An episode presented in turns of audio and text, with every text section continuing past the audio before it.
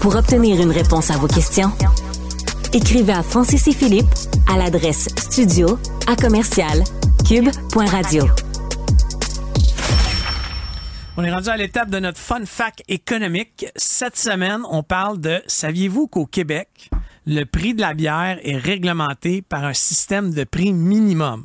Moi, je savais pas ça. Un système de prix minimum, euh, c'est, écoute, je, je, fais appel à ma mémoire. Je pense que c'est depuis 1994 qu'on a mis ça en place, Philippe.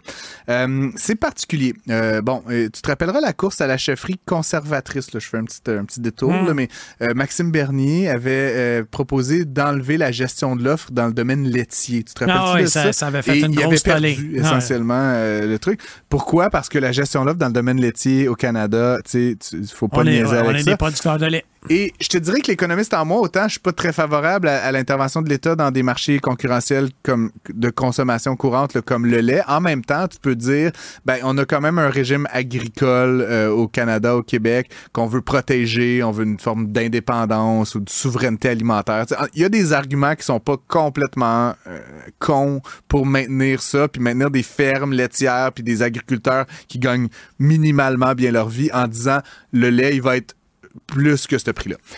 Par contre, dans la bière, je, je, je, suis un peu sceptique. Tu comprends, Phil? Parce que euh, éventuellement, ben, faire de la bière, ça coûte pas grand-chose. C'est des scènes. C'est des scènes. Fait je sais pas, ça serait quoi le prix pleinement quand concurrentiel? 17 piastres au Centre Bell, la marge de profit sur ben, la bière.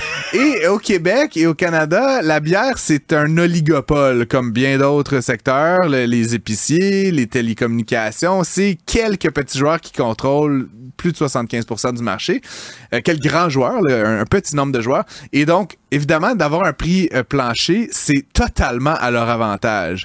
Et là, on pourrait penser, le gouvernement a fait ça pour, euh, je sais pas, renflouer les coffres de Jeff Molson, qui contrôle d'ailleurs le Centre Bell, le Canadien, Oceaga, pas mal tous les festivals de musique, partenariat, qui contrôle genre notre vie culturelle et affective. Fait, à 17 piastres la bière. 17 piastres la bière.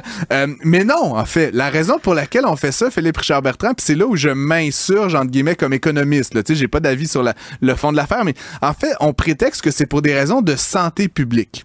Et là, je m'explique.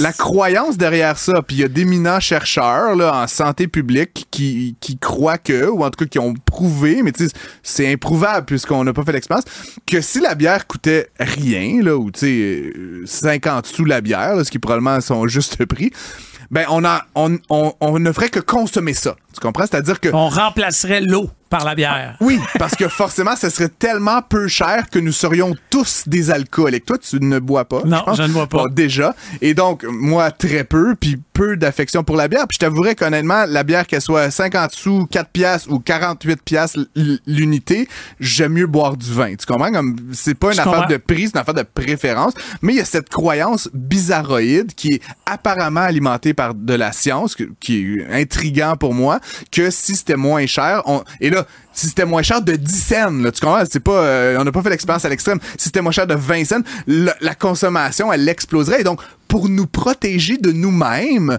papa, l'État, euh, fixe un prix plancher pour le prix de la bière. Et donc, je suis quand même un peu flabbergasté, Philippe, parce qu'il me semble, puis encore une fois, je ne suis pas un expert en santé Ça doit protéger la sac aussi, en tabarouette. Laisse-moi finir mon point. il me semble qu'il y a d'autres façons de protéger ou d'informer ou de, de, de préconiser des, de ne pas boire 175 bières par jour chacun que, que le signal Il y a des organismes qu'on connaît bien, dont et, Et ce faisant, la conséquence, c'est qu'on a créé un oligopole de la bière qui est hautement profitable justifié par une intervention d'État. Et donc, pour moi, comme je te dis, tout ça est, est un peu, c'est ubuesque là, comme situation. Et donc là, ce qu'on apprend, c'est qu'en fait, le 1er, 1er, avril, ça va encore augmenter de comme 32 cents écart, là, tu vois, comme, parce que, oh my god, sinon, genre, nous deviendrons tous des, alcooliques. Et donc, encore une fois, dernier point, là, tu l'as évoqué, je sais comment t'aimes euh, nos amis du monopole de la Société des alcools, mais c'est sûr que, Philippe, il y a cet autre argument-là, puis on en parle à l'émission parce que pour moi, le fondement de tout ça est, avant d'être de santé publique ou quoi que ce soit, est économique. Hmm. Évidemment, tu comprends que si la bière était 50 cents, pour une certaine tranche de la population, le vin à 10, 12, 16, Mais 23 il ira à dollars, la bière. il serait plus intéressant. Et donc, ce faisant, je pense, là, puis tu sais, je veux pas accuser personne de grand complot, là, mais on protège les profits de la SAC en faisant en sorte que la bière, elle est, euh, ça reste moins cher, là, mais elle est, comment dire, le vin est un peu compétitif. Donc, ce faisant, on joue au fou là avec les- la, la tarification de l'alcool au Québec puis je trouve ça complètement absurde honnêtement Ça va être, ça va intéressant de voir dans les prochaines années parce que toutes ces compagnies de bière-là ont lancé du sans-alcool. Ouais, Tu sais, ouais, bière ouais. Il y a une montée fulgurante. Il y a pas là. de prix plancher Ben, c'est forcément il ça, a pas c'est ça, c'est d'alcool Hmm. 30 d'augmentation euh, à travers le monde. Alors, je me demande. c'est comme de l'eau avec du sucre puis du tu sais, même, pétillant. ben, ben, quand t'es rendu que Budweiser lance une bière sans alcool, nice. Corona, tu sais, parce que ça doit y a être une bon ça, demande. une bonne petite une bonne petite bud sans alcool en canette, pétillante en là. canette. tablette, idéalement. Merci d'être à l'écoute. Écrivez-nous, studio.cube.radio. Vous trouvez-nous sur les réseaux Trouvez-nous sociaux. sur les réseaux sociaux et puis euh, un peu partout ailleurs aussi. Merci d'être avec nous, puis à très bientôt. À la semaine prochaine. Prends pas ça pour du cash. Disponible aussi en balado sur l'application et le site cube.ca. Radio, télé, balado, vidéo. Cube, un média pas comme les autres.